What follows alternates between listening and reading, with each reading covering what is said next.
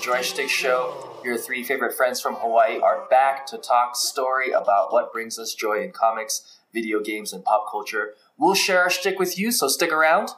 If you fancy what you hear, please like and subscribe on the platform you frequent. Your support is extremely appreciated. Uh, if this is your first time, mahalo for spending it with us. I- I'm your co-host Drake. That's Thomas, What up? What up? and that's Scott. How's it? And again, welcome to the Joy Schtick Show. We are filming not during the nighttime, typically. We do that, but now we're filming in the middle of the day because we all had a moment to do so. So we might as well try something new in the sun. Well, technically under the shade of our homes, but the sun is out, I assume. yeah, yeah, it is. Uh, I can see Uh, A little through cloudy over here. Uh, yeah, a little overcast with a Still, uh, sixty got percent the- chance of rain. yeah, still got some sunlight uh, shining through there, uh, Bob. So, Oh, that's yeah, uh, some stuff happened. Uh, I don't think we watched a lot of stuff, but some things went on. We got some news. We got some one trailer that popped up, I think, during the Oscars, which we can talk about the Yeah. Oscars a little bit. Uh, then we got a few reviews of individual things that we have watched this weekend. Again, not too much. And then we got the Last of Us finale and episode two of The Mandalorian. So, all right. Yeah. Do we want to kick off? Let's just kick off the Oscars and then we'll talk about that one trailer last. So, Yeah. the Oscars. What did you guys watch any of it? Uh, like literally, no, but I did see who won. Um, oh yeah, I got that pulled up. um, it seems like everything, everywhere, all at once, freaking swooped through and took all the things. Did. Um, it was interesting to see like some of the other movies that like you would kind of expect to see win, and they win like some of the other like oh best sound, and I'm like that's where I wonder like do you is that just like them throwing them a bone or you know yeah. you know what I mean? yeah. Like I- hey I- Avatar, of course you get you know visuals, but um you get one, and then Mhm. everything everywhere all at once gets everything. Like it's, it's yeah. Yeah, because you'd think something like Tar or Banshees of Inisherin or something like that would win, you know, those highfalutin awards. But yeah, it was. I, and I, I told this to Christina going into. I'm like, if everything everywhere all at once wins Best Picture, this is going to change the Oscars forever. I did not even think about Michelle Yeoh winning Best Actress or Jamie Lee Curtis winning Best Supporting Actress and Ke Huy Quan winning Best Supporting Actor. Like all that stuff was so crazy to me. Yeah, it So cool. swept. Yeah. And I I think it is going to change things as far as like award shows go forever. hmm Yeah, because you look at some of the contenders in these categories, and you're like, "Damn, these are like they're hard to beat." But they Yeah. did it. like, I know Kate good. Blanchett and Angela Bassett and uh, you know Austin Butler for Elvis, all that stuff. mhm. Yeah, I don't know. Did Elvis even win an? I don't even think Elvis won an award. It did not. That's Uh, crazy. Black Panther won um, Best- costume design, Mhm. but they didn't win makeup and hairstyling, which is like that's interesting. Right. Who won that? I mean, not I. I don't even care. But I, yeah, I think. Oh, the whale. That makes sense. okay. Sense. That makes sense. Yeah. I mean, hey, how awesome for Brendan Fraser that he has an Oscar now. yes, good for him. And um, yeah, what was it? There was a little moment of um, Brendan Fraser and um, Okay, oh my Quan. God. Yeah, Ke Quan. They were like both from like Encino Man, right? And they now they both have Oscars. Like, Yeah. how Right. insane! Dude, I know Jimmy Kimmel even said that. He's like, who would have thought two guys from Encino Man would behold, be holding Oscars this year? And it's like so true. I, I don't like remember everything about that movie, but I remember watching it and thinking like, this is so dumb, even as a little Yeah. kid. Yeah. So it's Yeah. fantastic that those guys have Oscars now from that movie. Next is Pauly Shore. Pauly Shore is getting the Oscar next. I know, poor guy. He must have been pretty butthurt. Like, like I should be up there, man. Yeah. Um, he's yeah he, he probably will win the life award for short and just in general because I think he's like five something. nice. Nice. Nice. He kind of intersects quality. with Bobby Lee and them from uh, Bad Friends because Yeah, I think yeah, Ju- it's- Juicy's on his tour, right? She's on his comedy Yes. tour. Yeah, shout out to the Bad Friends podcast. Like they need a shout out from us. Uh, I know, yeah, they're struggling over there, so yeah, yeah, help them out. You can stop listening now and go get give them a listen. yeah, yeah. But first, like a review, and then you can hop over. yeah, yeah, like a review. we we actually- crazy. We actually Like a review. We're a This charity movie, podcast. uh, All Quiet on the Western Front won um, a bit of things for Oh, it like, did? production It, design. it was very quiet on my Western Front. Hey, Yeah. Heyo, it's a German film, so but it, it's also like a World War II film. So Oh, I want to see that. I keep seeing yeah. it on my Netflix, and then I look at the clock and I'm like, oh, "Fuck, I don't have time right now." But I'm gonna watch for like you. a s- two-hour and a half movie. yeah, yeah. yeah, Yeah. You also want no distractions with a war movie. yeah, You know? you want to be immersed, Exactly. just like uh, 1918 was it, where they it was just one shot, one Seven- shot? that was 1784 or whatever year that Uh, was yeah. was good. uh, yeah, Good whatever, 1200 BC or something, whatever. Um, Right. a different movie. But uh, the Daniels winning everything everywhere all at once, I really do think it's going to change everything for movies going forward. It was such a Mhm. unique and weird movie, and and just as like a not funny point, but I do think it's an interesting point is with Parasite winning and this winning, these blended genre movies are becoming more and more popular because I think they're unique. You know what Yeah. I mean? It has like Mhm. action and comedy and romance and drama. And it's like you found all those things kind of in Parasite too. I wonder if we're going to see more of the type of movies win some of the bigger awards, not just like pure drama or pure romance or whatever. You know what I mean? Yeah. That'll be that's an interesting thought that you bring up too. It's like because back when Oscars were Oscars, right? It's like the best adaptation from what we thought was something, or like the best acting or the best screenplay. And like you said, now it's like an amalgamation of all those things. I wonder if um, theater will go through or cinema will go through like this another bell curve of like everything is just like everything everywhere all at once, and then like we get so much of that, and then all of a sudden it goes back to it needs to be so specific in order to win Oscars or whatever. Right, Yeah. but I'm I'm hoping in that regard, like it just we get better movies in general. Like you know, like like like when we talked about um what is it? Into the spider verse pushing like different animation styles now that it's like acceptable to take chances. Hopefully these kind of movies push other film directors and creators and whatnot being like hey people are actually coming out to see kind of weird movies as long as the story's great and whatnot. Um and we don't need to always have like the super who's hot right now leading person you know like just put good actors in there and good story and it speaks for itself. So hopefully we get more of that and even if they don't all win they'll all be on the radar you know? Yeah. Yeah, great. yeah, definitely. Yeah, um, the Daniels actually talked a lot about what you guys are talking about in this age where there's so much short form media. You know, you have your TikTok clips, you have short YouTube short. Or, well, they're called shorts, obviously, but you know what I mean. When you have like Yeah. fast media, he's like, I think stories like ours will always continue be, if they're interesting, if they're well done. And shout out to the Daniels, super interesting guys. I mean, shit, they filmed a. Lil Jon music video turned down for what, and now they have Oscars. So they're cool. dope. Yeah, uh, awesome for I think Asian representation too. Having Michelle Yeoh, Ke Quan, uh, you know, all those actors get these awards was, was pretty cool. And uh, yeah, second I. I think that's dope. Another Yeah. Asian actor that's a part of our news, Steven Yeun from The Walking Dead, has officially come out and said he's going to be in Thunderbolts. Hey, What do you guys Nice. think? Do you have any predictions on who he could be? I don't, but I'm excited to hear that he's going to be a part of it. I really do like him. I loved him in The Walking Dead. Super sad when he dies. Spoiler alert! If you were Oh, super God. late to watch the show, I couldn't even watch But, um, it. I was like, it was I'm out. brutal. Yeah. Yeah, after that, I was like, oh my god, it's just depressing from here on out. It was Mm. always depressing, but it was even more so. But um, yeah, he was. He's great. I'm s- big fan of his, so I'm I'm looking forward to that. I, I'll, I'll watch whatever he whatever role he takes Yeah. for sure. What, what if he pl- takes the Sentry? Do you think that's going to be weird? I'm out. um,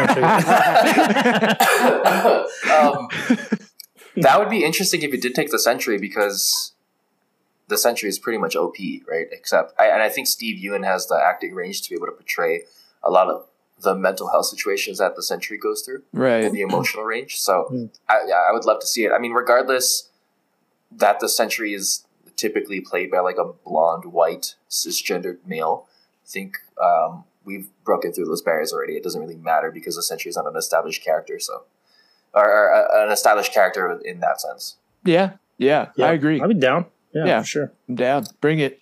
Uh, all right, we got Ted Lasso season three coming out tomorrow. Oh man. Yeah, dude. And at the time, yeah, so it's the 14th. It's coming out on the 15th of March, 2023. Yeah, what do we think? Are we stoked? What do you think? Uh, this is gonna be the last season, so Yeah. I'm- Oh yeah. I think it's hard not to. Dude, I'm pumped, especially with the ending of last season. Yeah, Like, if you're a fan of Ted Lasso and you're seeing those character arcs between um, Ted and oh, what's his name? uh, Brett Goldstein, Evil Nate. Oh, I'm calling Evil him, Nate. I'm calling him Evil Nate now. Evil Nate. Now, man, he coaching took West Ham. quite a turn. Like he's just turning into the villain. It's a guy. It's a villain you never wanted to see a villain, right. but you also know it's he's gonna make a good villain. I love Um, how Apple Plus didn't put out a lot of like trailers for it because it gives us some time to ruminate and think versus anticipate and want. Mhm. Um, because that that whole like situation where all the characters are just making those believe posters um, and putting them up, it's just like, oh man, you as a soccer fan, I think the realization that Nate coaches West Ham, who's in the Premier League currently, and how essentially Richmond has to kind of not only come up into that place, but you can kind of assume that they're going to try to win the Premier League because they've stated it for so long. So it'll be really interesting moving forward. Yeah, I know. I wonder if Richmond wins, if they'll be promoted. And that's where Ted, I mean, I don't know how you're going to have Ted leave the team or leave in a note where you're like, oh, okay, that makes sense. He, you know, isn't going to coach soccer anymore. I don't know. Maybe he gets pulled back to the US for pros. I don't know, pro football. I don't know, like pro American football. I don't know. It's going to be interesting, but I'm oh, that's a good point. it. Maybe it's like at the end he gets that offer and then he turns it down and stays. Stay, Yeah. Stays with Richmond. Stays with Richmond, and then they're like, "Oh yeah, he's part of the family," and then it ends. And then ends. Yeah, because it's like, okay, we get it. He's part of the team now forever. Yeah, Yeah, That'd That'd be be good interesting. That'd be good. Like- All right. Don't let us down, Ted Lasso Riders. yeah. We already have our ending, so do it. Yeah, don't do it. Yeah. Uh, quick note before we move on to trailers. Uh, saw Nick Offerman, his stand up this past weekend. Super Yes. fucking funny. Uh, he he's different. If you are expecting Ron Swanson, and there was some people in the crowd who were expecting Ron Swanson, uh, he is not that. And he does make some jokes about it. He has a funny song about not being Ron Swanson. That's. Uh, but uh, if you are afraid of woke humor or anti-gun jokes or something like that, um, just be forewarned because he will go there. And I thought it was hilarious, but the lady and guy sitting next to me did not. That, that's even more funny. It was great. Oh, I was Not the up. man I thought I knew. Yeah, exactly. He, he has a song about uh, you know not being Ron Swanson, and he's and he talks about how Ron eats steak every day and eggs, and he's like he's like yeah, Ron can do it, but uh, Nick Offerman's colon cannot. So Yeah. so uh, that one is yeah, he's funny. I, I highly recommend it if you. Uh, yeah, if he's in your town, go check it out because the Hell songs yeah. are good. Yeah, and the jokes are funny. So it was it was awesome. Oh, he also talked about being on The Last of Us. He had some jokes about being Bill and talking about Bill in The Last of Us. Oh, nice. Some real current jokes. Damn. Yes, yeah, and he went into that and how it made a lot of people mad and how um, those people are super ignorant. And uh, yeah, I don't know. I just really liked his take on his performance and how he was proud of his work and how he's gotten more messages and yeah, just more message from people.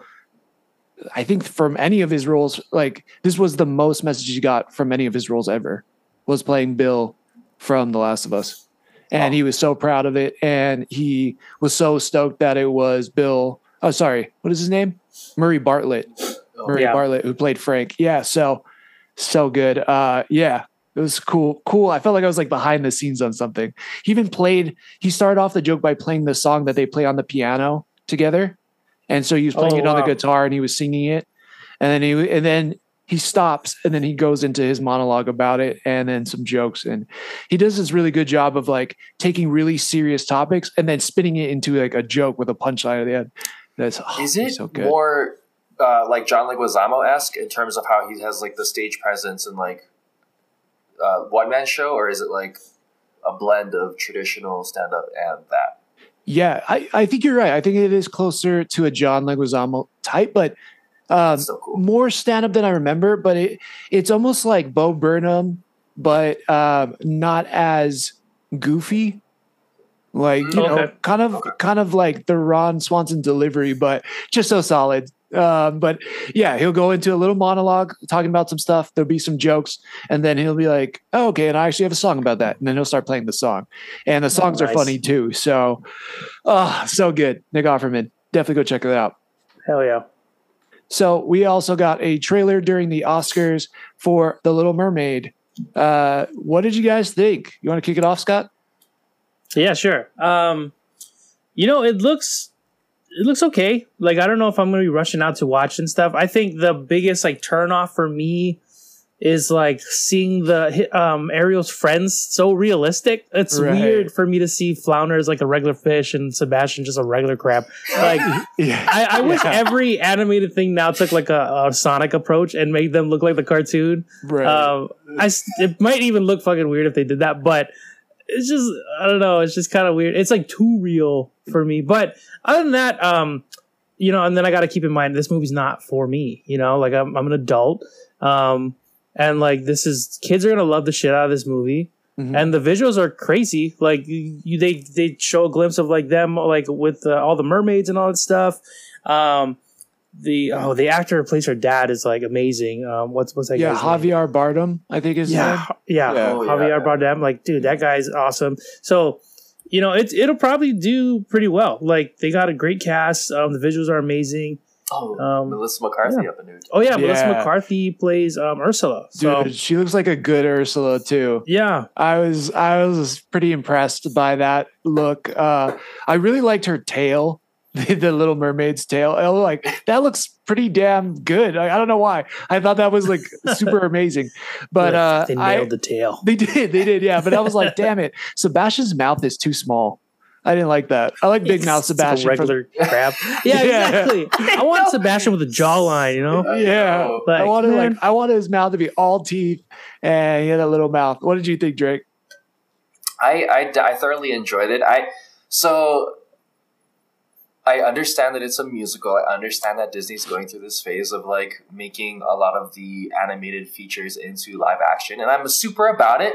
In certain contexts, it's awesome. In certain contexts, it's not as great as the original, but it's definitely nostalgic. That that new nostalgia, and like again, Lin Manuel Miranda is up in it, and I He is. have yeah, I spoke in my Oh, piece about he's he's Le Chef Louise. Oh shit, that's Um, funny. and I've, I've you know I've spoken my piece about Lin Manuel in terms of like what he's been able to do and what he's been able to accomplish at the same point in time. Like I think there there I've I have seen some things where to me he seems a little bit um, on his high horse, but that makes sense because he's doing Oh. all this good with the Disney shows and coming up with cool rhymes, et cetera, et cetera. So. Um, yeah, I think I'm changing my mind about certain things, and then uh, yeah, super excited to see it. And you know, it, it's really great to have mermaid representation. I think we don't have a lot of mythological representation in movies nowadays. So um, It's about yeah, time. yeah. really, I'm right? pro It's mermaid all day, man. Yeah, Yeah.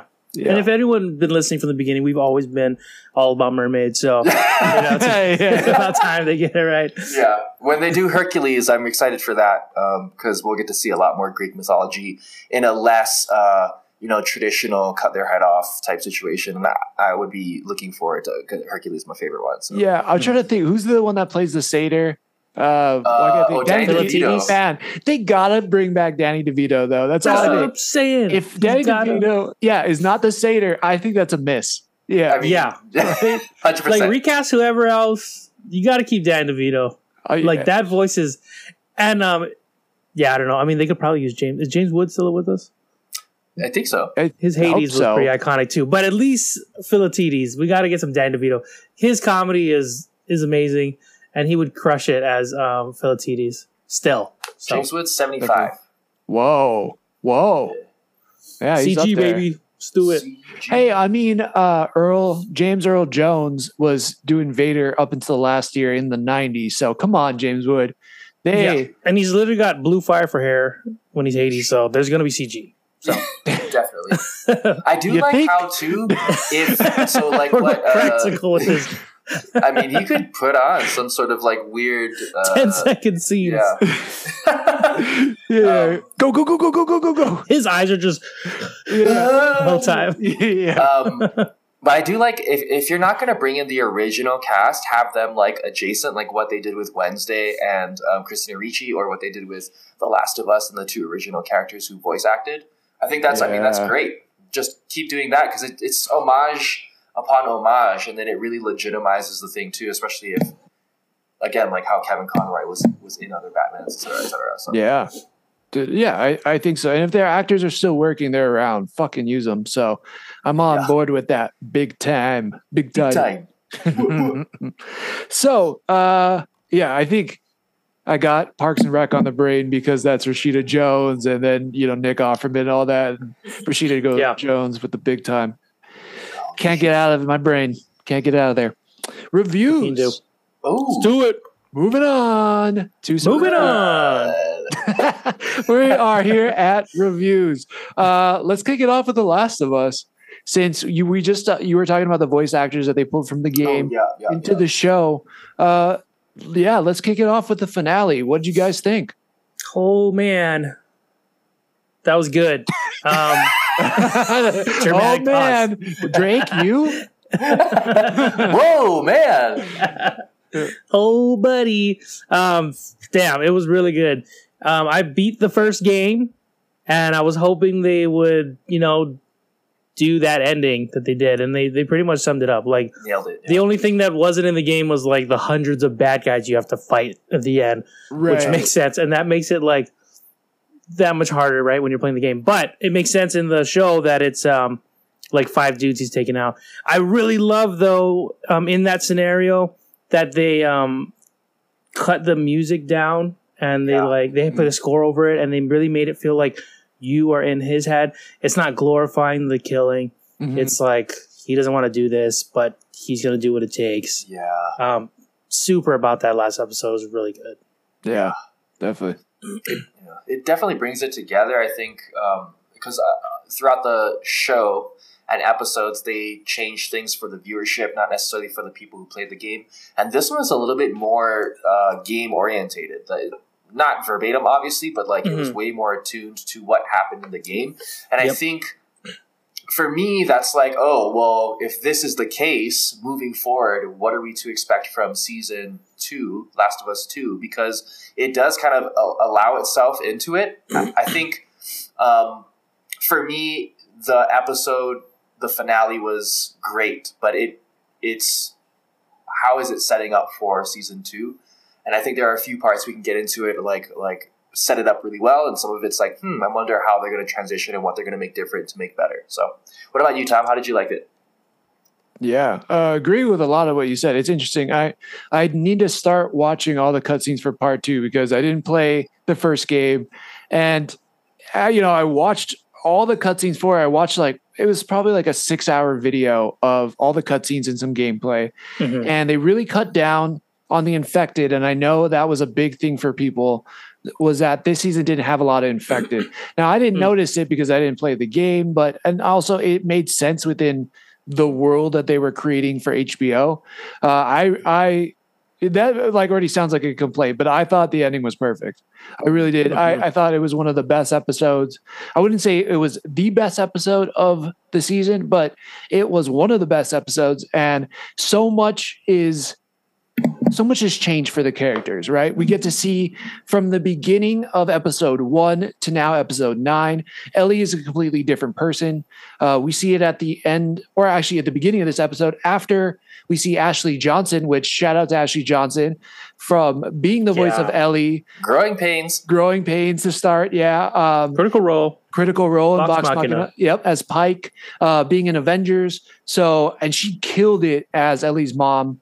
Um, yeah. Damn, was she so? All the voice So actors good. from the game killed it in live action roles. I thought. I thought they were Mhm. all so good. So I hope that more voice actors get the opportunity to be on screen actors because they were so damn good. And and she was a highlight for me in this episode. Um, but we get to see some backstory for Ellie. So I thought that was cool. But then we're brought to present day with Ellie. And again, if you you know put them side by side, Ellie in episode one and Ellie at the start of episode nine, man, um, she's went through some shit. She's seen mm-hmm. some things, had to do some things that, you know, no kid should have to do. And from the start of it, like to me, she she's going through some type of PTSD mm-hmm. and there's, you know, she's silent, she's quiet. And now Joel, after calling her baby girl, you know, is fully accepted the dad role and wants to make her feel better. Yeah. And yeah, I oh man, I just loved how they started it. And the conversation with the giraffes and things being side by side, when you juxtapose it to the game, you know, you get it's like line for line on the dialogue after they meet the giraffe. One thing I noticed, and uh, I thought this was interesting, when you again, if you go split split screen and you have the mm-hmm. game on one side and then you have the show on the other side, everything's swapped. So, meaning that the giraffe is now on the left side, the game, the giraffe is on the right side. When Joel and Ellie are talking, they're swapped. In the game, they are left and right. Again, vice versa for the show. I'm wondering, is that, do you guys think there's a reason they did that? Hmm. And, and I have a theory, but I want to hear what you guys think. Um, you know what? I wonder, like, so sometimes when I see things played on the internet, like and they don't have the rights to it or something of some sort, they'll yeah. play things in reverse, and I think that bypasses a lot of like, I guess, paying the rights for certain things. So I wonder if like if they're I don't know. I don't know if maybe they have so many rights to the game and certain people own certain things and certain shots. So maybe like as long as they reverse certain things, they can take it screenshot for screenshot, but just reverse it and they don't have to I don't know. And then they can own it. I, have no idea, but maybe maybe something like that. I don't know. What do you think? Yeah, I would go a little bit. I would go like uh, not tangentially, but like theoret- theoretically, right? Like the game is the game, and if they did it verbatim, then they would have to say and deal with all that criticism. Whereas now they're doing the the opposite, the switch, the vice versa potentially, and so it is uh, parallel, not necessarily the same maybe. Dude, yeah, I don't know. Uh, yeah, that you nailed it. I think that was kind of my theory too. Was it's a way to separate video game universe from cinematic universe. Mm. So that was my thing. Yes, they mirror each other. Like literally, if you put a mirror in between those two screens, they mirror each other when you if you folded them in on each other. But it's like this is as a way to represent yeah, this cinematic universe on HBO, it is the same source material. It is still The Last of Us, but it's two different things. And so I don't know. I, I, was like, that was me putting on my tinfoil hat, maybe digging deeper. But it was just a weird thing that I noticed because I went back to back, right? I was watching the the cutscenes and then I was mm-hmm. watching the show. I'm like, oh, it's so weird how they flipped everything. So I don't know. It was just a weird thing I noticed. Go back and if you have a theory, please like tweet us, comment, write, write a review on it, and we'll read it. And uh, I want to hear what you guys have to say about it because I thought that was interesting. Yeah, uh, I thought the a lot of people, or I read an article online that said that uh, it was too short and. Um, you know, it wasn't what the viewers expected. I don't, I don't necessarily think that's the case, in my opinion. But yeah, I, I don't think so either yeah, mm. I do enjoy the. If you've played The Last of Us 2, you know what's going to happen or yeah. has the potentiality to happen. I think they did a really good job, if you're not playing the game, to solidify Ellie and Joel's relationship so that you are 100% in it and you have all this investment. You watched an entire show, uh, series based off of just their essentially relationship. And then you have that little hinge where Joel's like, yes, what I said to you in the vehicle is true.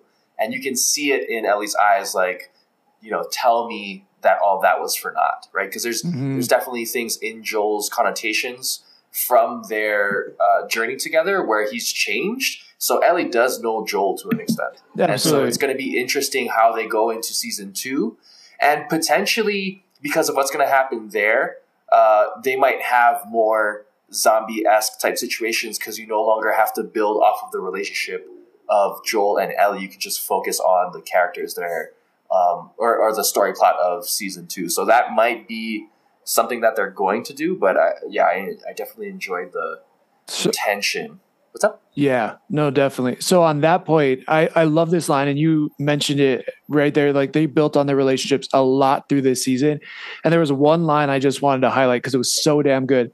Right mm-hmm. after they're walking through the army setup, and Joel's kind of reminiscing on the past. Uh, you know, they he basically tells Ellie like I you know, tried to kill myself, missed. I was the guy who shot and missed. And then Mhm. she goes, Well, I guess, you know, time heals all wounds. And then he looks at her and he goes, It wasn't time that did it. And he starts Yeah, choking up. Starts crying. and Oh, I look man. up at Christina and she's going, she's like starting to like bubble up and starting to tear. And I look at her and I look at Pedro Pascal about to cry. And I'm like, God damn it. They got the me. dog's crying. Yeah, the dog- Everybody's crying. Yeah. Uh, seriously, everybody. Yeah. I, would- I was one of them. God, I love that line so much. And it was making me choke up right, you know, at that moment. Damn it. I don't know. What you, did you guys, uh, what was your reaction to that?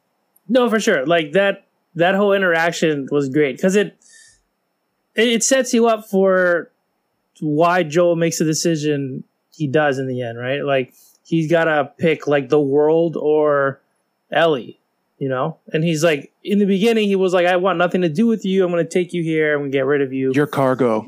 your cargo, yeah, basically. And then now he's like, now she's like a new daughter. They've like literally survived through hell multiple times together. You know, there's their bond is crazy strong. And um, now they're like, okay, Joel, like we got it from here. They kind of treat him like a dick, though. I thought too, but they're like, we got it from Right. here. Like you can escort him out of here. And he's like, fuck that. Like, you're not going to kill my daughter. So they, they really set that up. So now you're like, well, I mean, if, if you haven't been watching the whole season, that sort of line will even just like hit it harder. You could have just tuned into that episode and realized, like, oh, yeah, I get it. Mhm. He's definitely going to kill for her because of that scene we got earlier. Like, it was, it was such a good scene. Yeah. I do, I do like how they brought back um, that firefly. What was the fireflies? Uh, Marlene? Oh, Marlene. Marlene. I like how they brought back Marlene, but they didn't necessarily like like give us the haps on like how she was shot and then traveled the time frame that Joel and uh, Ellie did, but faster and recovered, et cetera, et cetera. But in the game, you, you kind of like understand that that also took place. Mm-hmm. That she she got there. I I did like the how they brought it back, but I did like how they didn't go too much into that, and Mm. it gives them kind of leeway to like continue to build on that universe, right? As as they do, um, how you might be able to see like a a Fireflies that's not necessarily attached to Nathan Fillion, or uh, you know other spin-offs that could possibly happen in the future. That'd be really cool. The- Wait, Yeah. did you, is that the other Firefly Firefly show yeah, you're the talking sci-fi about? show. Yeah. the sci-fi show. Guys, that threw me off. I the was like, Joss Whedon one. I yeah, believe. yeah, Yeah. I was like, man, th- this is a multiverse now for Fireflies. I was getting like that. That threw me off for a little bit. Uh, yeah, yeah, I think overall this this whole episode was like even if there wasn't a season two, like they did they did such a good job with like sticking. If you're gonna pick any episode to stick to the game, this is the one to do it. yeah. Um, you know, when I played the first game, I didn't know there was gonna be a second game, and like that ending, especially after you're putting in like three times as many hours as you are in the show, right, in the video game, and um, it hits harder. Like you know, like you're you're going through this journey, you think you're gonna find a cure, and then you find out they're gonna kill one of the characters that's been with you this whole time, and Mhm. you're with Joe. You're like, I gotta save her. You do, and you're like, okay, that was a solid ending to a story. Like, you got this crazy um, new life Joe starting with Ellie, and it's um, he's like lying to protect, you know, like his new daughter per se. Like, and that's something parents do. Like, you know, they they want to just they they tell white lies to protect them, but. Um, I like like what Drake was saying too. Like I like how Ellie could like see she didn't totally trust what he was saying. Like, I don't fully believe you, but I have no proof otherwise. So that's definitely going to lead into the second season, though, going off of that. Um, yeah, second season's going to be good. And what's cool, too, is like if you play the second game and you know the story, there's things that they'll jump back to in this in the first game and they and they can jump back to these scenes and you're like you already Yeah. know like you see certain things you're like oh shit okay Yeah, I know what probably that is. started filming season two in season one so they could have that content, huh? yeah um, There's probably some, It's- yeah. gonna Um, so what is it? Craig Mazin basically said that they haven't started writing. No, they've they've started discussions on season two, and they said that the part two video game is going to span multiple seasons, which is smart for them. It was a Yeah. fucking big game though too, you know. Is it? Yeah. Is it bigger a than the, long than part game. one? Is it okay? Yeah, it was long because there was parts where I'm like, oh, I think I'm almost done, and then Nope. this whole other part of the game unlocks, and you're like, wow, there's, Yeah. it's like two games. Like it's it's it's a It's long game. Damn, that game It's like is when it's you're watching a exhausting, movie yeah. And then you're like, oh, it's done now. And then they have like another 45 minutes out of nowhere. It's kind of like that. Yeah. Wow, yeah, it's like watching all the Lord of the Rings in one sitting kind of thing. Like, yeah. like it's good, but you're like, if you I didn't know you're gonna that. watch a nine hour or what, you know, eight, six, 12 hour movie, 52 hours. Yeah. you know, Yeah. But- because and especially like there's Extended like cut. the last of us it stays true to um all the freaking anxiety you get through it and the drama and like the the pull you get from people like you meet in the game and then dying and stuff. You're like by the end of the game like you feel exhausted even though you didn't do any of the um, physically any of the things. And like i beat the game and i was like wow such a good story but like I don't know if I have time to go through that journey again if I want to play again. Like it was like it took a lot out of me. Like it's it's so good though, Damn. and I, I could I can see how they're going to break that up into different seasons. I better start the cutscenes now because I'll Do probably dude. I'll probably just be finished by the time season two comes out. yeah, yeah, uh, they did an amazing job. Um, Neil Druckmann and Craig Mazin, uh, incredible. I, I think. I guess this is the question: What do you guys have any other video games that they should adapt into a show? And do you think this opens the door for more sh- for more video games to get this kind of treatment adapting into a show or movie? oh for Star- sure. StarCraft for sure. StarCraft. Oh, Ooh, that's a good one. StarCraft for sure. Oh, that could be cool actually. Yeah, That that's a could great be idea. cool. I know there's one that they're already working on, I believe, but I still want to. I'm still want to see it. But uh, Ghost of Tsushima, I Oh, think yeah, that would yeah, be yeah, yeah. amazing, and that's Damn. totally doable because it's not like too far fetched. You know? Yeah, that's It's true. practical. Very practical. Oh. Yeah, you're right. Ghost of Tsushima, Bioshock. Oh, Bioshock. Yeah, Bioshock would be sick. What's that? Borderlands. They're making uh, Gears of War. I mean, I, there's so much good material out there for to pull from. For I, sure. I think that this has elevated video game, TV, or just shows, movies forever, and I hope that. I, I, it's gonna happen. I just can't wait to see what the next video game property is that is going to be elevated to this level. 'Cause Tony it's Hawk. so- Do you know what would be a really great? Do you remember? Pro Skater uh, one or two? yeah, yeah. Uh, They got the- it, well, do the you remember one the that took Descent? Yes, Descent, Yeah, I remember So Descent. okay, so imagine that they did a, a, a, a story like the Descent, but they used the Forest and Sons of the Forest, Oh, That'd be sick. shit. That would be sick. like but more horror esque. Yeah, they could totally do that. That would be great. So And it's kind of like I mean the the force is kind of like a um, like that show Lost, right? You got that Yeah. aspect where like they arrive on an island, why are they there? And then you got this horror aspect to it too. So that'd be awesome. People would Yes. tune in for that for sure. definitely the Sons of the Forest. For you haven't played, it's a survival game oh. that yeah, you're out in a forest, or you crash land in a forest, and you have to like make everything. You have to fish or hunt for food. You have to make shelter, all these things, and then at night these creatures come out and attack you. So I think that you're right. That game is ripe for a show. And you get like four interesting characters that have to survive uh, season in and out, and you get weird monsters. Oh my god, that'd be cool. I'd be That'd be super down for that. Super sick. Uh, Um, but yeah, love The Last of Us this season. I thought it was great all the way through. I do kind of, I, it wasn't a problem for me, but I do kind of agree that more infected would be awesome for next season. But Craig Mazin has already said there's going to be more infected. Uh, I think they did a great job of establishing the characters, establishing the world, and fuck, I, I- yeah, it was one of the best. I don't know if anything is going to top it for me this year, but right Hmm. now it's sitting at a very comfortable like top spot if for my top show of the year already. So yeah. Oh yeah, for sure.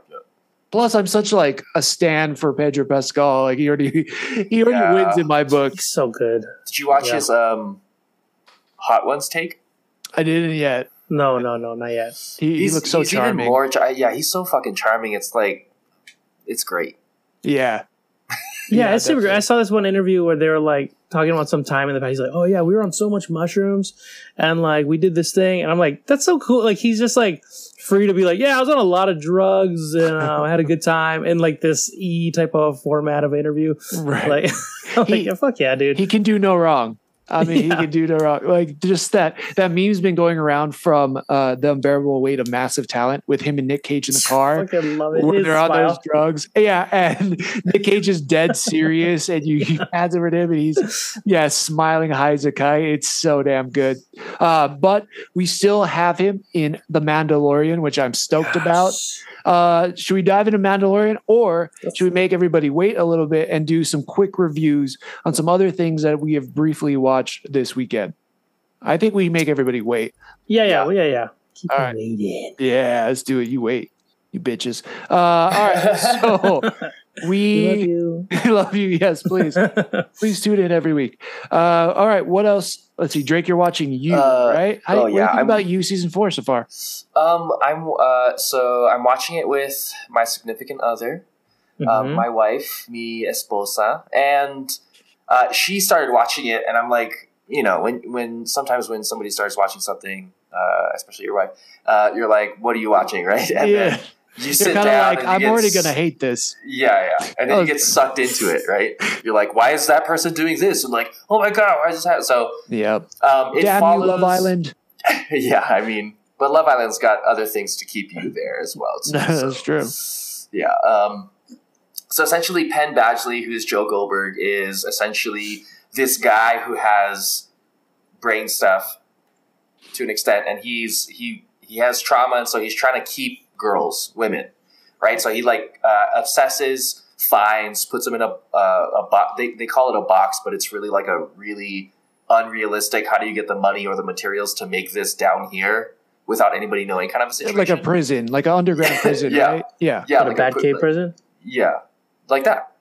Okay. And so uh, you go through the seasons of watching him do this, and you're like, man, how's he going to get away with this? And he gets away with it. And he's like, man, how's he going to get away with this? And then he gets away with it. And this one, it changes. So season three, it transforms into a murder mystery. So you're thinking to yourself, like, oh man, how, okay, so how did all of this change in this situation? Where now he's trying to find a killer Oh, um, and you're going through this this labyrinth of um, effect where you're like, man, holy crap, yeah, now he has to do this. Like, how is he going to get out of this? And why, you know, why is this happening? Blah blah blah. And then there's a twist towards the end, Mhm. and the twist kind of really gets into, oh man, how is he going to get out of this? It gives you that same question, Mhm. and knowing that he does get out of this, and knowing that this looks even more bleak because there's more variables now Mhm. um, uh, I'm still we're still waiting to finish the last episode, but it's like the anticipation of how this individual is going to get onto it so they can have a season four because this is one of the top grossing shows for Netflix right now. Mhm. Um, is just amazing. It's palpable. The I mean, Penn Badgley's extremely good looking. If you don't know him, he was on Easy A with Emma Stone, yeah, yeah. um, Um, Gossip Girl. Gossip Girl, etc., etc. Yeah. Um, previous ones they had uh, Victoria Pedretti, who was on um, that anthology with the House on Haunted Hill or whatever. hmm Um, Jenna Ortega was on this in this show for a little bit, um, and then Tati Gabrielle, who was in, I believe, uh, Sabrina the Teenage Witch, is also in here, and so you're starting to see kind of all of this evolve um, with great casting, great character work, um, great acting, and all on a premise that's very similar to Dexter, but on the opposite end. So like. There's definitely stuff he's going through in order to do these things that he's doing. It's not just he's trying to do good. He's it's a it's a real mental internal uh, battle, and it's heart wrenching. So if you're interested in murder mysteries, like most females are now, I'm I'm speculating, uh, and you're interested in like handsome people doing uh, stuff that's a little bit sketchy, which is also murder mystery has like go ahead and take a look. Watch you, man. It's Very great. Nice. nice. Nice. Better than season three. On par with season three. Um, I think season three was shocking because you had uh, Love, who's his wife. The Mhm. identity kind of comes together, and you're like, "Oh, this is crazy!" Like your your equal, your mirror image, and yet somehow you're making this still about you, even though your circumstances are so dire because you have a child involved, et cetera, et cetera. Um, so in terms of that uh, surprising capacity, I think this one is not as surprising, but it's more compelling because it changes how the story is being told uh, per usual. Yeah. So season four better. Season, I would say season four is more interesting in that sense Nice. versus yeah, season three. Very nice. Cool. Oh, can we go man. around Penn, Penn Badgley as Mr. Fantastic for the MCU? What, what's your guys' vote? I, I would do Penn Badgley. He's with a beard, yes. Yeah. Without the beard, uh, Yeah. Scott, what about Without you? the beard, Elastic Man. Okay. All right. Oh, okay. Pretty, pretty. Uh, I'm not too familiar with his work, but um, I trust. I mean, he's getting you know grave reviews about all the things he's in right now. So yeah, why The not? He, I gravest mean, he looks he looks the part. Yeah. Grave. His wife's name is Domino. Kills, I think. Yeah, he he's- murder. I don't know. Yeah, he's my pick for Mr. Fantastic MCU. I would love it. Um, I know everybody wants uh, what's his name from A Quiet Place in the Office. John Oh, John Krasinski. Krasinski. I, I don't know. I feel like John Well, we Krasinski. already had him. We've already had him. I feel like he's a little too old. I think they're going younger. So I don't know. Uh, it'd be cool if they bring him back for the multiversal thing for sure. But Penn Badgley is my pick for the MCU Mr. Fantastic for sure. Yeah. Wait, real quick, because you're talking about like how is he gonna get out of this? It reminded me. Um, I know not everyone here watches it, but um, Barry had a new trailer release. Oh, Um, it's the final season coming out, and he's definitely in a situation where you're like, how the fuck is he gonna get out of this? Is he gonna end really bad? Um, every season has been like heightening to the point where like it's um the the pot's about to explode. It's like it's it's about to boil over.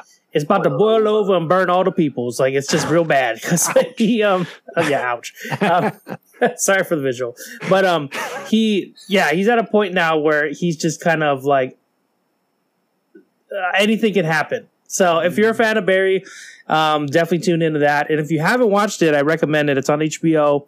Um, three seasons so far. It's really cool.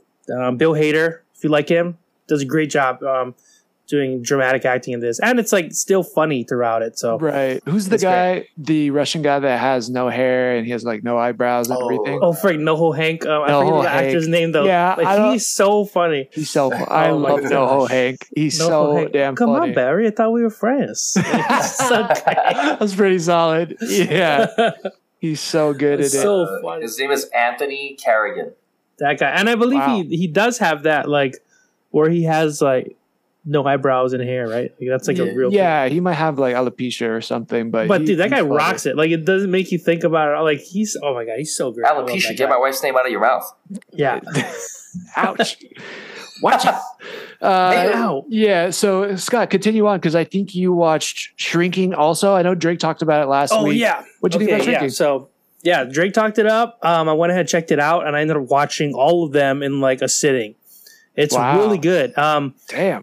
Jason Segel, great. If you like him, you're gonna like him in this. He's like silly and um, oh, can also do drama. You know, it's great. Yeah. the it's it is interesting how this show kind of gives me Ted Lasso vibes in the sense that there's like dramatic things happening, but there's still like a through line of like silly and funny, Mhm. um, and still kind of an uplifting aspect throughout it. So like there's even moments in it where like one character say is blowing up at another character, but it's like kind of comedic, and then the character who's getting like berated Mhm. is like, oh, oh, that guy. You know, and you're like, it kind of lessens the tension of it, but like you also feel the tension. Mhm. Like there's a part where Jason Segel's like comedically like, "You can't come over anymore," like "Get out of my life," kind of thing, and the person's just like, "Oh, like I don't know where this is coming from," kind of thing, and like you just don't feel like I don't know. It's just it's so easy to watch. Uh, the characters are amazing. The actors are amazing. Harrison Ford's in it, which is a Yeah. cool. I was like reminded as I like I forgot, and then I started watching. I'm like, oh yeah, fuck, and he's hilarious in it. Right? He's great. He's so yeah, funny. he's like he's kind of just like this like older he dude. takes who's- edibles.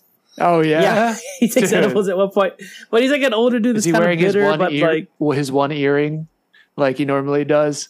He is wearing an earring, I think. Is he? Love it. I'm trying to remember Love now. it. He might. He He's might just be so- wearing an earring. yeah. Yeah, Harrison Ford just rocks the one earring like it's their early '90s still, and I just love that about him. Yeah, Yeah, it's he- great. Yeah, but he's yeah he's just kind of bitter, but like everyone loves him, and he's still he's bitter, but you can tell he loves everyone as well. Like it's just it's so well Ah. written. It kind of reminds me of Ted Lasso in that way, and it's an Apple Plus show, so Mhm. I could see, you know, why it's similar to that. But um yeah, it made me think too, like, is this like a trend certain shows are doing now? Is this like the new sitcom style of formula, Right. whatever? But right now I'm liking it. You know, it's not old yet. So I definitely recommend checking it out. I second Drake. Go and watch Shrinking if you have Apple Plus. Man, that's two shticks out of the bunch. So yeah, I think we we got to do it. Uh, all right, I'm on shrinking next for sure. Cool. Uh, th- something I, I don't know. I'm gonna leave this open ended. I'm not gonna talk shit about it, but I'm not gonna try to over. oh. It's it's just it's okay for me, but I have been captivated and I've been watching it. Christina read this book and it's now on Amazon Prime. It's called Daisy Jones and the Six. It's really cool. It's like this fictional story about this band that hits it big in the 70s and uh, really cool concept. Uh, I, I kind of wish some of the music is good. Uh, I wish the music sometimes was better, but it is good. And it's an interesting story about how this band kind of forms together and the drama between them and and the concept of coming up with an album and coming up with music and bringing a piece of yourself into it. And just the the crazy rock star lifestyle mixed with how the media is trying to get you and all these kind of things. So really well acted. Uh, the girl who plays daisy jones is actually elvis's granddaughter and she has a really solid yeah in real life she's elvis's da- granddaughter Oh, wow.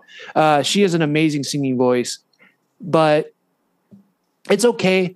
Uh, I wish Christina was here because she also read the books and she was kind of telling me the differences between the books and the show. And I've kind of been asking her, well, do you think this is better or worse than the book? And she's kind of like, some of them I like, some of them I don't. So it's kind of, it's kind of even in terms of, you know, again, reading the book. I, she thinks the book is better, but so the book is just slightly ahead of the show, but still an interesting show. Hmm. So, uh, yeah, if you like bands and kind of the concept of forming a band and, and making it and all that stuff in the 70s and everything, this is kind of a cool show to check out. So, yeah, that's Daisy Jones and the Six. Cool. Books Yeah. always better. Books usually better for sure. Yeah. And uh, last but certainly not least, because it's more Pedro Pascal, we just sandwiched this episode in all of Pascal. And uh, we're going to finish with The Mandalorian. So, The Mandalorian came out. Ooh. Yeah, yeah. And we got episode two. What do you guys think? Lay it on us on this sandwich of Pascal. Oh man. Yes. Um, Okay, nice. Another old man from Scott. yeah, another another two word review from Scott. That's good, people. Moving on. Moving Uh, so uh, this episode, uh, season or episode two in the latest season, season three, you get the uh, Mando's going into the mines. Um, Mm. and he's he's trying to find the the liquid the liquid luck so that he may bathe himself Liquid IV. and redeem himself to the creed of Mandalore. Um, which obviously he encounters some things that you you don't expect to see because Mandalore was destroyed. If you've watched um, Rebels or if you've watched uh, Clone Wars, Mandalore gets really messed up because they're trying to take all of that um, Beskar from the Earth, and you they also know that the Mandalores are a huge threat to the Empire as a whole. So. Yeah. Uh, Let, well, let's Oh, take yeah. a pause there because I think that's a good point. Because you know, up until now, I think we've been told that Mandalore has com- been completely destroyed and it's poison. And then in, in this episode, after he gets the new droid, droid R five D four, he sends him out, and we realize that the planet's not poisoned. Yeah. Yeah. I don't know. What do you think? Like, do you think it was just because they weren't able to send somebody down there, or why was the rumor that everything was poisoned, nobody could live there? I think uh, in portion it was because you had the factions of Mandalorians kind of split, and also to you, you may have the Empire perpetuating that it's a wasteland, so that there is no hope for Mandalorians to return to their home planet to build themselves up again. Ah, that's cool. Yeah, I didn't think about that. That that seems like likely, you know, because the empire, as we've seen, will do anything to maintain control. So why not lie about it so that they can't reform? Like he says in the beginning. I mean, Mando says it himself. Din Djarin, you know, our people are scattered like stars across the galaxy. So this is a, a cool yeah, it was just kind of a cool way they showed it. And I liked that they talked about the fusion rays from the bombs and you get to see all that green glass kind of scattered through the planet. But yeah, he starts they they touch down back on Mandalore and and yeah, you could take it away. No, I, uh, then you see the those like uh, monsters. They lived on the planet, or they're not monsters. They're they're living beings who don't look like us. Monsters. Yeah, the monsters, and they attacked Spider Mando. monkeys. Believe in human. Uh, and a Grogu, and come to find out that they're uh, they're inhabitants that lived on the planet previ- or during when Mandalore lived there. So essentially, Mandalore, the huge domes that you see, where it's just like a cluster of things, they're they're huge domes on the planet because the planet was kind of terraformed and they took a lot of the Beskar from the, the planet itself, so it was kind of desolate. They could only live in these dome type situations. If you watched the animated series, any Hoosers, so they've survived. The original inhabitants survived, but all of the Mandalorians are gone. They get attacked by them. Mando's um, going down through like this labyrinth of uh, you know dirt and decay and rust and um, decimation, and uh, gets essentially caught in a trap. Um, It's a by trap. a, a being. There you go. Traps. Nice. Um, reminds me of what we were talking about previously to the pod. Um, and then. Uh, you want to fill everybody in? Well, well, so this this hunter, right, was Yeah. trying to uh, Okay. capture uh, capture Man- Mando, and I don't Work, know work the last of, name like, into the sentence. and Yeah. chauffeur them. To, nice. yeah, well done, well done. Yeah, into can a figure that one out. situation where he could like take his blood source, right? Um, and so I don't know if there was like implants Ooh. that was going into. Uh, uh, from the hunter into Mando, Mando, or Yeah, whatever that- point, but that monster was really cool, though. I, so I, cool. I thought that was really well done. vibes, huh? Yeah, Grievous vibes, but kind of updated, very new. I thought the aliens and the creatures in this episode were awesome because it felt like in this season of Mandalorian, we're getting actual new aliens to the Star Wars universe. Yeah, And I'm like, yeah. dude, they're killing it. Like Gorian Day, I think, was the pirate in the first episode. Uh, he looks super cool. Uh, the like monkey spider looking faces. The- time machine fucking monsters, right? Almost like remember that Oh, movie yeah. Time Machine? Yeah. which one time? It kind of reminded me of that. Which one are they? Um, Which, which uh, one? Well, yeah. Anyway, anyway, We'll like, talk about later. yeah. Yeah, yeah. I'm so confused now. But the Sorry. whole eye monster thing and the way he kept like cutting down the body, but it kept, you know, kind of crawling out and getting into like a different mech or something of a body. I thought that was super cool. Uh, I'm trying to think of what else there was in this episode. But all of that was was awesome. I thought the puppeteering and the aliens in this. Yeah, the mixture of Top-notch. practical and CG was like Yeah, freaking awesome. yeah, Like seeing him fight those um those six eyed monkey things or how many ever eyes they had, and then um then like jetpack down to like the core of like Mandalore or whatever was like pretty awesome. That like was it all felt like really like video games come to life kind of stuff. It felt really Definitely. cool. Did anybody think it was crazy how Grogu's little ba- ba- bayonet or not bayonet? What is it? Bassinet. Bayonet Yeah. would be tight too, but bassinet could just float down. Like it has like no Yeah. gravity or height limit. It could just do whatever it wants in Yeah. space.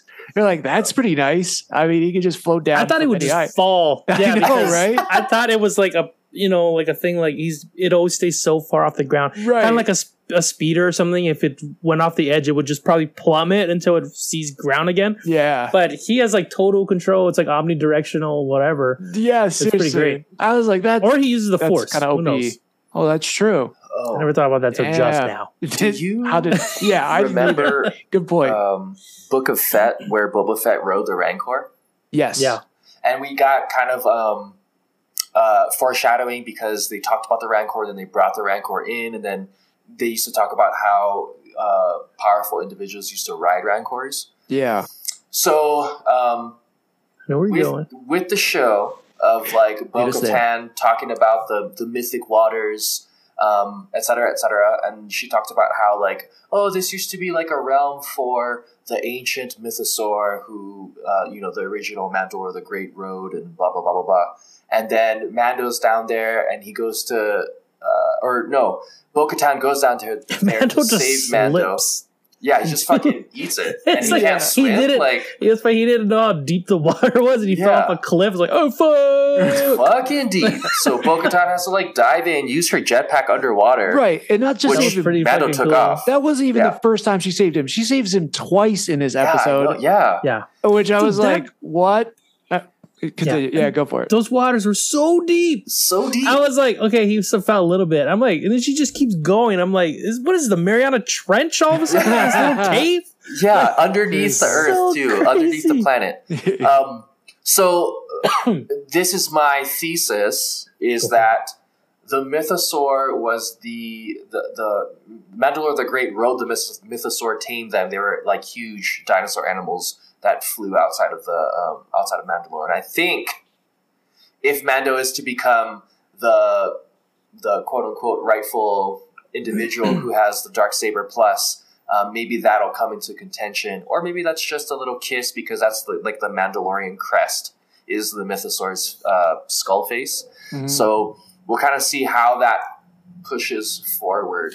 Um, Nah, dude, I think we see it because they showed its 100%. eyes. They did Yeah, that showed its kaiju eyes. action, you Yeah. know, that Godzilla stuff. I'm like, yeah, that thing is awake and alive. We're gonna Yeah. see it. and, uh, yeah. okay my, my okay my question with all of that is you're right i, I think it's going to be badass I, I can definitely see mando riding it at some point this season but we we got to see bo-katan save mando's ass twice Yeah. she also gets to use the dark saber in this Dude. and from the start of the episode where Mando was trying to kill those uh, alien creatures, uh, you could still see it's super heavy for him. For Bo Katan, it's not. She can really use it. She had it up by her head, shield, and everything.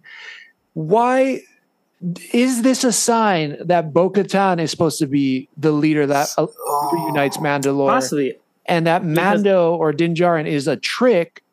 Did that's you know supposed to throw us off, but it's really Bo Katan. Sorry, Scott. What were you? What were you Oh no, no, I'm sorry. I, I got too excited. Um, no, yeah, it, it seems like um she she like knows what she wants to do when she has the sword. Which when I'm looking it up, it's like you got to be sure of yourself when you're using Right. that thing. Like Otherwise, you're- it's heavy. yeah, your feelings and your energy pass through the blade, right? And Yeah. so if you're and unsure, she's like, yeah, exactly. And like she's proud of her lineage.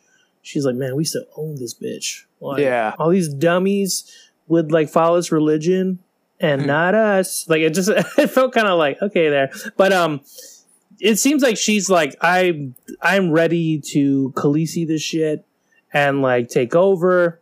Um, and I could see that. Like, dude, it was it was so cool watching her rock the the black blade. Like, it was it was badass. So yeah, I, I could totally see that. I don't know how they're gonna do it. Where like she got to get over this whole like I gotta kill you for a shit. Like, dude, just right. accept the gift. Maybe maybe that'll work or something. You know. Yeah, I mean, because I think this whole season really is about whatever your belief is. Maybe it's not all or nothing, right? Like Mando's so about the creed of the Watch. Like I think I think he's able to wield the dark saber better once he's able to let go of I need to wear my helmet all the time. We have this strict rules, all that stuff. And I think also this is the same case for Bo Katan, where she's able to lead when she realizes that some of the old traditions and some of what the Creed believes is from the heritage of Mandalore and makes somebody a Mandalorian. So she needs to embrace some of those traditions and beliefs. So I think Mm. there's this thing of they're they're gonna like allow each other to some leniency and you know they're gonna influence each other and he's going to relax and she's going to kind of gain some faith back. But I don't know. I'm curious to see if she is at the end of the day, at the end of the season, the one that's going to reunite all the Mandalorians and bring them back to Mandalore and say, "Hey, it's not poisonous. Uh, I got the dark saber." Uh, and then Din's gonna be like, "Cool, I don't have to wear my helmet all the time because Pedro Pascal doesn't want to do that." And then Yeah. we get uh, a little baby Grogu helmet, and then all is good in the universe. So, yeah, he got to wear a helmet though. Dude, the little helmet with the ears sticking out. I'm I can't wait. I can't wait. Give it to me. I so want to see that. Yeah. You know, too, like, um, sorry, real quick tangent, like talking about Pedro Pascal not wearing the helmet. I'm like, he pro- he definitely he doesn't even need to be there for the scenes. Yeah, it might just I- be another dude, yeah, I don't and think then he, he, just like audio in. right. I think there was Yeah. something for the last season of no, sorry, last episode of season one. I think he just did a lot of voice acting. I don't think he was really on set that much. I don't know. I could be wrong, but I'm pretty sure I saw that somewhere. Yeah, so Oh, Yeah. he's got a solid gig. Uh, and then he doesn't have to that's put on all that shit. Uh, another tangent. Um, have you seen who they already casted in um, Ahsoka? No, Maybe other than gotta look it Ahsoka, up. I don't know. Who, who are you talking about specifically? Which character? So I'm talking about. So we are talking about the dark saber, Mhm. and within Rebels, Sabine Wren, who is also a part of like Bo-Katan's squad, wielded the saber, and she was unable to kind of wield it because it was so heavy for her. So Mhm. she's going to be played by um, uh, uh, I forget her name, Lizzie Bordeaux. Oh, okay. I it sounds familiar, but I can't put a face to the name. Um, so she was. Do uh, Netflix had a um, uh, a spinoff of Crouching Tiger, Hidden Dragon. Oh, okay. Natasha Liu Bordizzo. She's an Australian actress. She was she was that. She was also in um, that one movie we watched uh, with. Uh, it's just like vampire. Oh, she was in Day Shift. Yeah, she was in Day Shift. Um, Guns she was Akimbo. also yeah. What was that show? Yeah, that I- we watched. on I'm Netflix? trying to like click anything to find a picture of this person. Natasha Yeah. Liu Bordizzo. Yeah, Bordizzo. I yeah. Let let's continue because yeah, I Yeah. can't. Anyway, find this. moving on. Moving on. she gonna be in it, guys. She'll be in it. Yeah, good for her. Yeah. Sorry, going back Um, to um. Mandalorian. Uh, so i- in in this, it kind of sets up. Uh, Man- so Mando is technically resolved, so we can assume he he might go back to um, the the what is her name? The welder. the armor. The ar- the welder. I mean, Uh, she does the- well. Too far off. You were The electrician? Yeah. and uh, so, so contractor. Mando, yeah, the, yeah, he goes back to the carpenter and then says that he's good to go, right? And then uh, we can assume that that's going to be the case, and we can assume that we're going to see because this is one of the first times we see Grogu on his own, yeah. and Yeah. uh, so hopefully we'll see a little bit more of that transition. Yeah, Yeah, doing his little force pushes. Yeah, I, I just I, I can only imagine him with like a weapon. That'd be so fun to watch. What? Yeah, Yeah, I oh. was curious. Oh, yeah. Sorry, do you got? Oh no, sorry. I was just gonna say, like, what if uh, Mando does keep the blade and then Grogu's teaching him how to use it? Oh, Oh, he's like, I learned some lightsaber tricks, brah. Let me show you how. And like, dude, that'd be sweet. What do you think? Yeah. Like, could Grogu wield the dark saber? Oh, oh, even better. Yeah, what am I talking about? I mean, there's that. What if what if Luke comes back and just gives him the lightsaber and says, "Hey, I shouldn't have made you choose. You know, you, you know, don't fall to the dark side. Remember your training. Here's Yoda's lightsaber." Like, I still think that's an option. And And like you're, what, what about you? What you just said? What if he becomes a Mandalorian and then Lee leads the? You think people would like that? I don't know. I don't know. I mean, the thing is, Grogu's going to be around for a long time.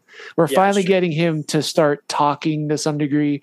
Uh, I don't know. I, I think I think we see him become a full fledged Mandalorian, but I don't think we rule out him being able to get a lightsaber either. I don't know if in this season, because season four has already uh, been confirmed.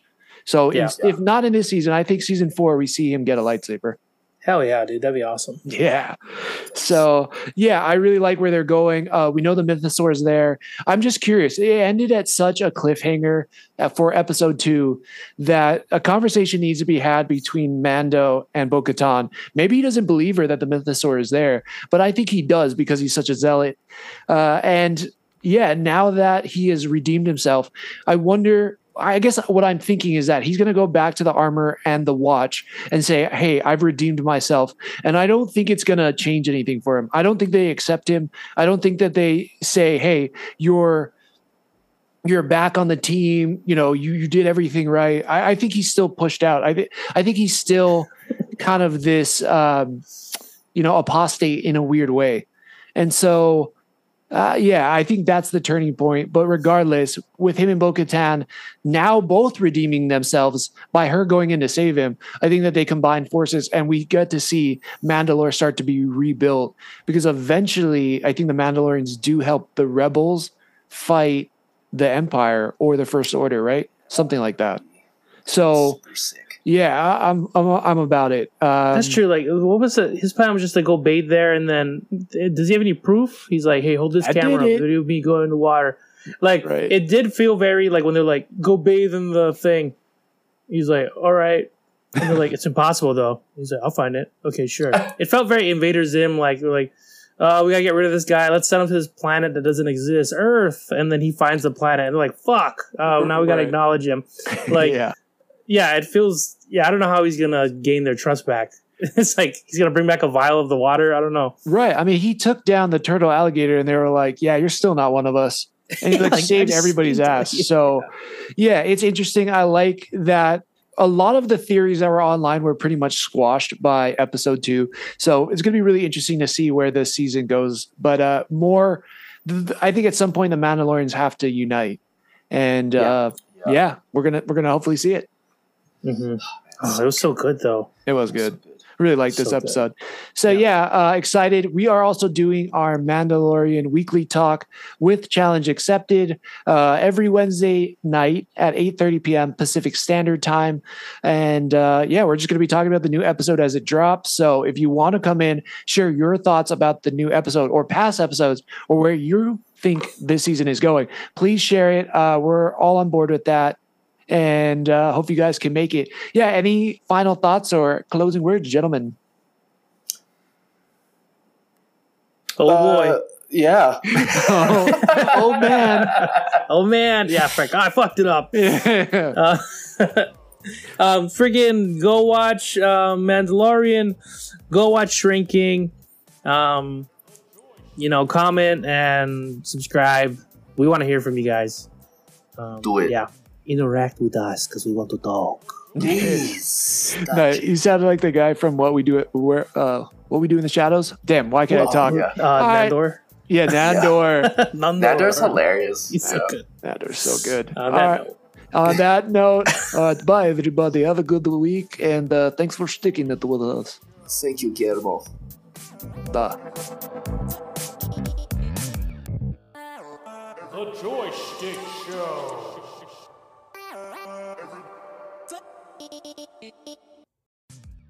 If you've enjoyed what you've been listening to, we'd really appreciate a follow, subscribe, and a review. Just how we like chatting with our friends, please share this with yours. Feel free to join the squad and follow us at J O Y S C H T I C K S H O W Joy Schtick Show on Twitter and Instagram, or anywhere you listen to podcasts.